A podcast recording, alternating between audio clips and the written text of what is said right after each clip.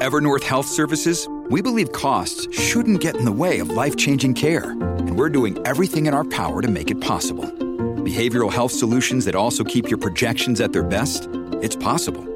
Pharmacy benefits that benefit your bottom line? It's possible. Complex specialty care that cares about your ROI? It's possible. Because we're already doing it. All while saving businesses billions. That's Wonder made possible. Learn more at evernorth.com/wonder.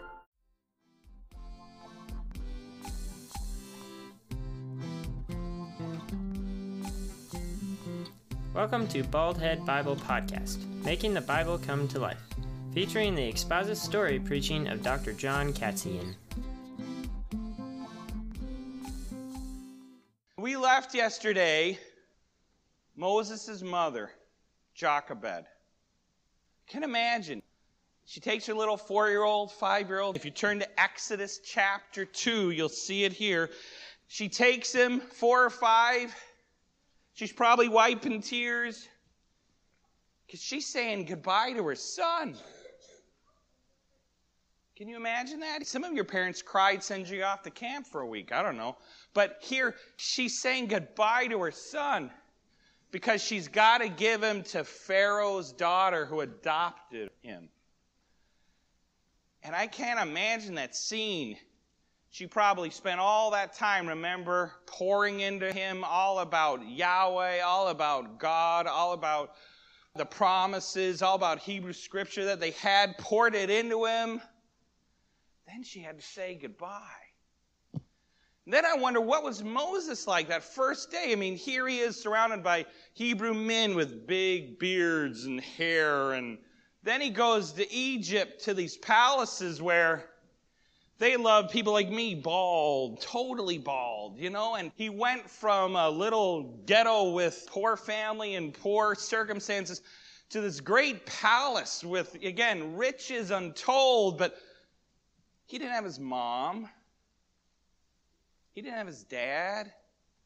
He probably missed playing with his brother Aaron. He probably missed playing with his sister Miriam.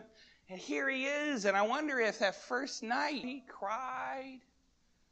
He missed his family. And hey, I want to encourage you kids, you know, if you feel like I'm just shipped around from home to home, you know, I stay with one parent one week, I stay with another parent another week.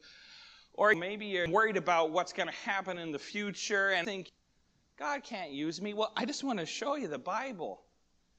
It's full of people like that. You don't have to come from some great family to be used by God.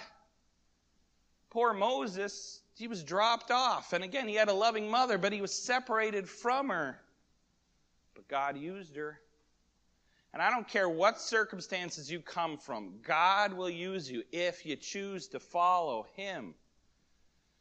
So it says there in chapter 2 that he began to learn.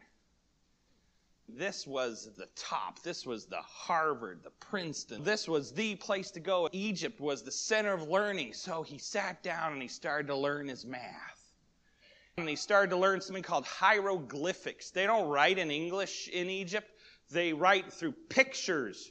And somebody I know says it takes a lifetime to learn hieroglyphics. You got to learn what the pelican means and what the eagle means. And, and here, Moses is learning it all. Anybody here like to learn math? Who hates learning math? Who, who, who likes who know who likes learning grammar and nouns and vowels? Who loves that? Who hates that? You know? What about geography and you got to work out where all the, the capitals are and all that? Who likes that? Who hates that? You know? And what about science? Who likes that? Who hates that? And you're like, oh, I hate this. So the first 10 years he's learning this, but I just want to encourage you. God uses his learning here. And I just want to encourage you. You know, you may think, why do I have to learn? Now they're starting to stick letters in with numbers, and I don't get that at all. You know, when they started messing that up, I was like, oh, good grief here. But, you know, algebra or how to write a sentence, do I really need to know a noun and a verb and how they go together? Well, I want to encourage you. God took the great learning of Egypt and used it in Moses' life. He's put you in school for a reason. You don't have to become a doctor overnight. Some of you have great plans. Hey, it starts in your classroom. Who likes homework? Anybody like homework? Who hates homework? You know, oh, I hated homework. It's like, why can't we just do it in school? But here, here he has to do it all the time. I mean, they were saying in Egypt, when you learned, they started at early morning and they went all the way, and he had an individual tutor who would not just let him slack off, but he learned. First 10 years, learned all that stuff. Turned to 15, he's probably learning trigonometry, geometry, and whatever it was called back then. Then he turns 20, and some Jewish historians say he was learning battle and how to fight, and they even took him into some campaign. Some people think he went all the way to Ethiopia and might have been a battle scarred veteran. And then he turned to 30 and he started leading men into battle. But all this time, is he an Egyptian? He's not an Egyptian, you know? He is a Jew. He's a Hebrew. And I think he remembers this. And he keeps that in mind, what his mother taught him. And he thinks that, and he, but he's learning all this time, and he's probably thinking, you know what? I'm going to be great someday. I, am going to do great things for God. And, and then he comes to 40 years old. Now, I'm 44. Is 40 old? That's good. I'm glad you said that. But he's 40 years old, and it says that one day he's probably from his 30 onward, he starts noticing his people. Now, what are his people doing? They're oppressed. Can anybody remember yesterday? What did they have to make over and over again? bricks out of clay, and then they had these taskmasters who would whip them, and they were exhausted, and they tried to kill all their baby boys, and you know, they're still being oppressed all this time, and he would look out at his people. And he would wonder about their plight, and he would look at all his wealth and think, I've got all this might. Maybe I can use it for my people. There's another book in the Bible called Hebrews chapter 11. Hebrews chapter 11. You don't have to turn there, but it says in Hebrews chapter 11, it says this that Moses, when he became older, refused to be called the son of Pharaoh's daughter, but chose rather to suffer affliction with the people of God than to enjoy the passing pleasures of sin.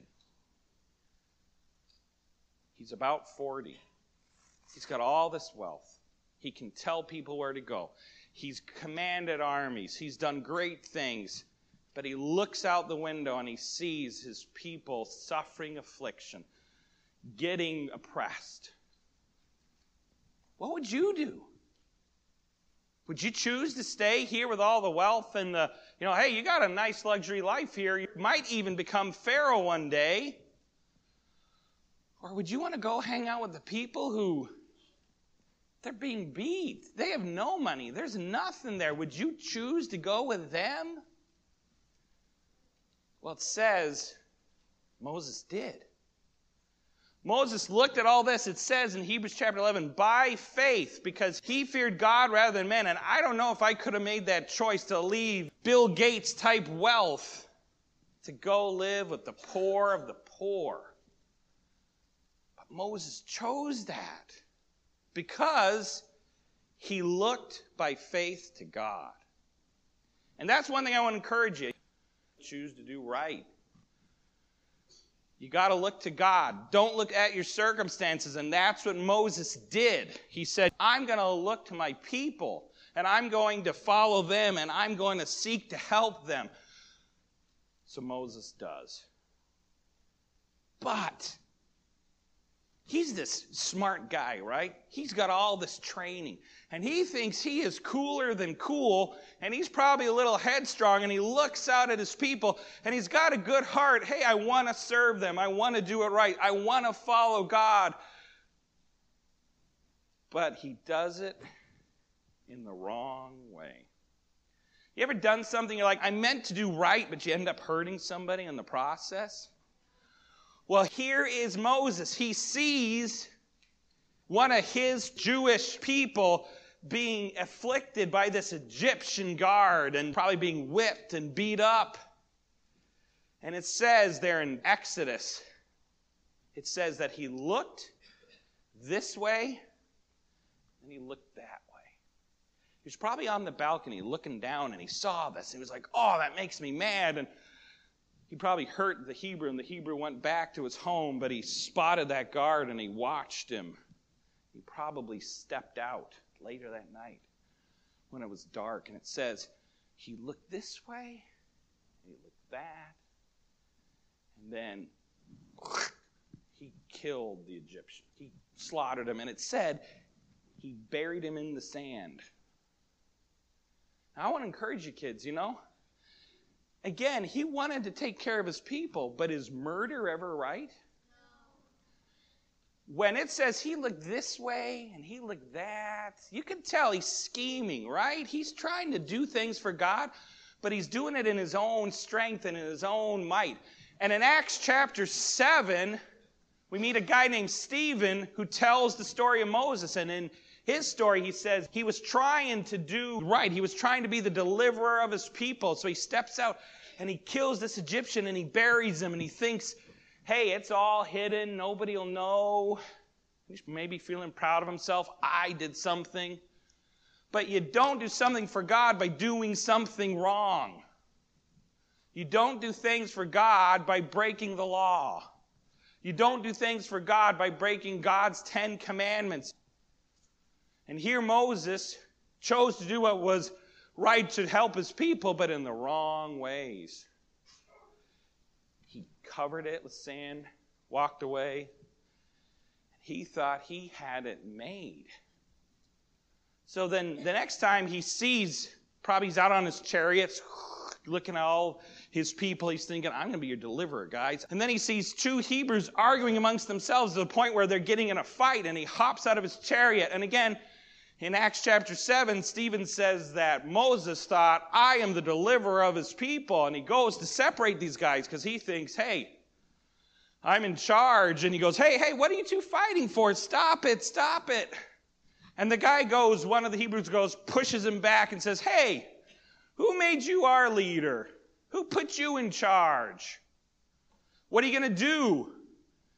Kill me like you killed that Egyptian? How did he know that? I don't know, maybe when he buried, there was a toe sticking up out of the sand and somebody tripped over it and was like, whoa, what is it? Or maybe somebody saw it, or maybe they did, you know, CSI stuff on the knife and the blood, and, you know, they worked out it was Moses. I don't know, but probably somebody saw him do it. You know, you try to cover your sin, you try to hide it. It is hard to hide sin. You can't cover it. It will come out. The Bible says, Surely your sin will find you out. And Moses' sin found him out. And he's like, What am I going to do? Oh no, what am I going to do? They found out that I murdered this Egyptian, and, and it says the Pharaoh was not happy. And he's like, What am I going to do? And at that point, Moses could have. Remember, his mother is an Egyptian what? Princess. She's got power. He could have gone to his mom and said, Hey, could you say something to the Pharaoh? Could you make this right? Because, hey, I want to stick with the Egyptians. But you know what? It says again in Hebrews chapter 11, he followed, he suffered affliction with the people of Christ. He said, You know what? Instead of staying here and trying to work it out, he got out of there and he left in shame and he had to ride on his horse and he got out of there fast and he went all the way to a land called Midian. Now, has any of you been to Utah? What's in Utah? Just rocks and sand. Any of you been to Nevada? What's in Nevada? Just desert and rocks and sand and Las Vegas, right? But they have to water it to get it going. And you know, there is nothing there. And here he is in Midian, and he goes all the way to this desert area, and there is nothing there because he has to get away. He was a prince, right? He was going to deliver his people, right? He had all this training, right? And now, he's just in the desert, far away from his family. And how old is he at this point? 40 and he was going to do great things for God, but now here he is. And he finds a well and he sits down. And I wonder what's going through his brain at this point. You know, what, what was my plan? What was I going to do? And how I was going to do great things. And he was just distraught. He could have been killed. It says the Pharaoh went after him, but Moses got out of town, and here he is by a well what is going to happen to Moses? And then it says these women come to feed their flock by this well, because back then they didn't have lots of water everywhere, and so they had these wells.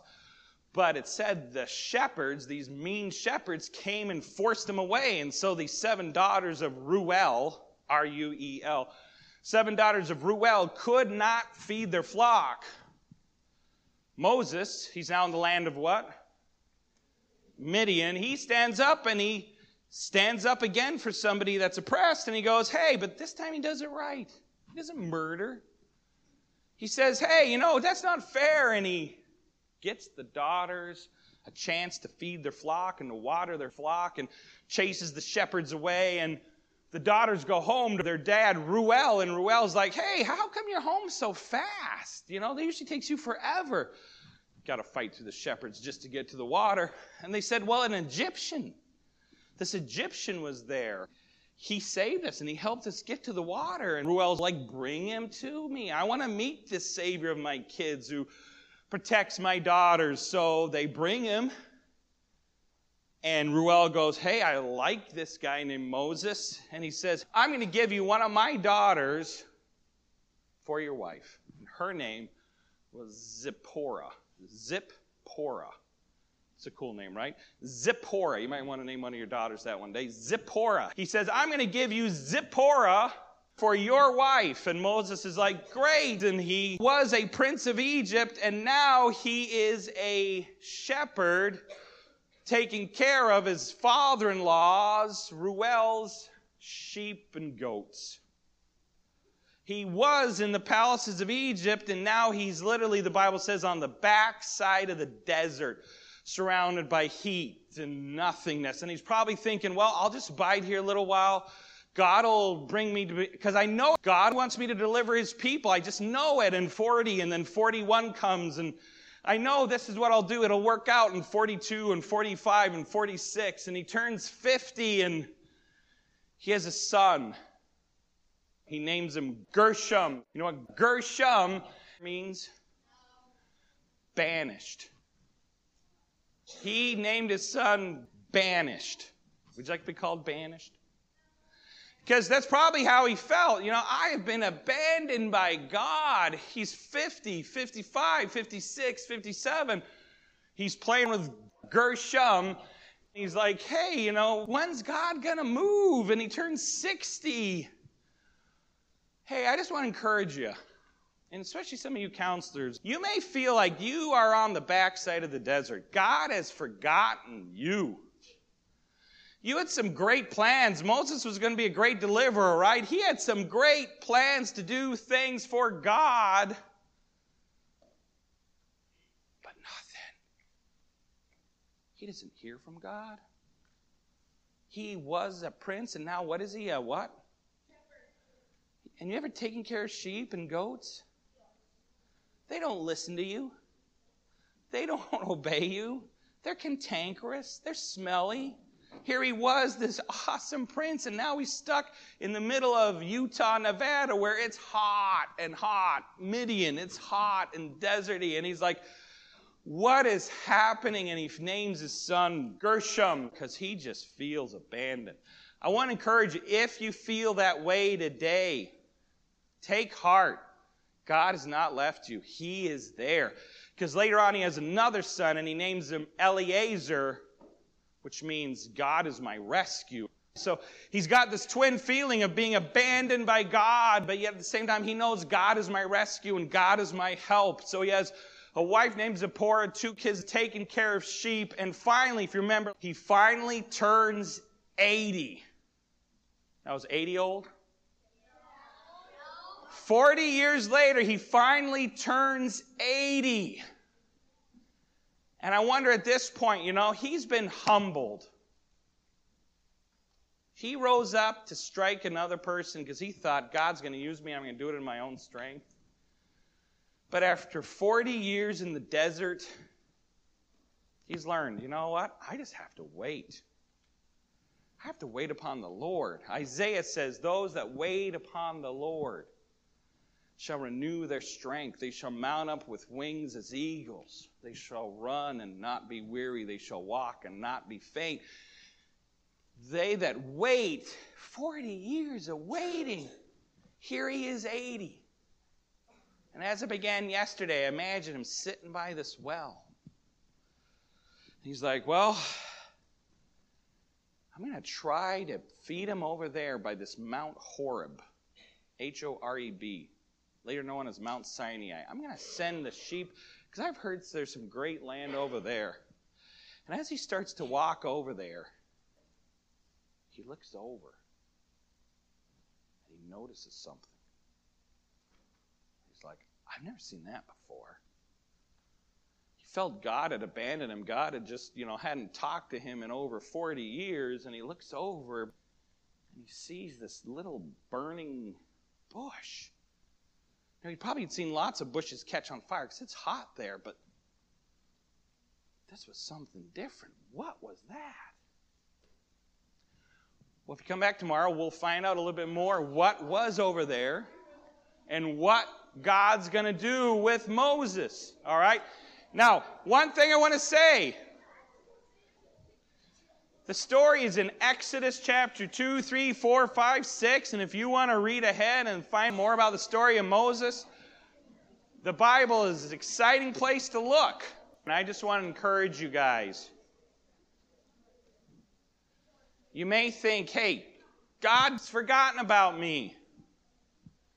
Maybe you look at your family circumstance and you're like, God's forgotten about me. Maybe you're worried about a parent and you think, I've been praying and praying and praying and praying and God's forgotten about me. And maybe you think, I'm worried about what's going to happen at school this coming year, and I've been praying, and maybe I've worried about this friend, and I've been praying for them to get saved. I've been praying and praying, and I feel like God's forgotten about me. Well, the story of Moses is if you're one of his children, God has not forgotten you. He is actively working on your behalf.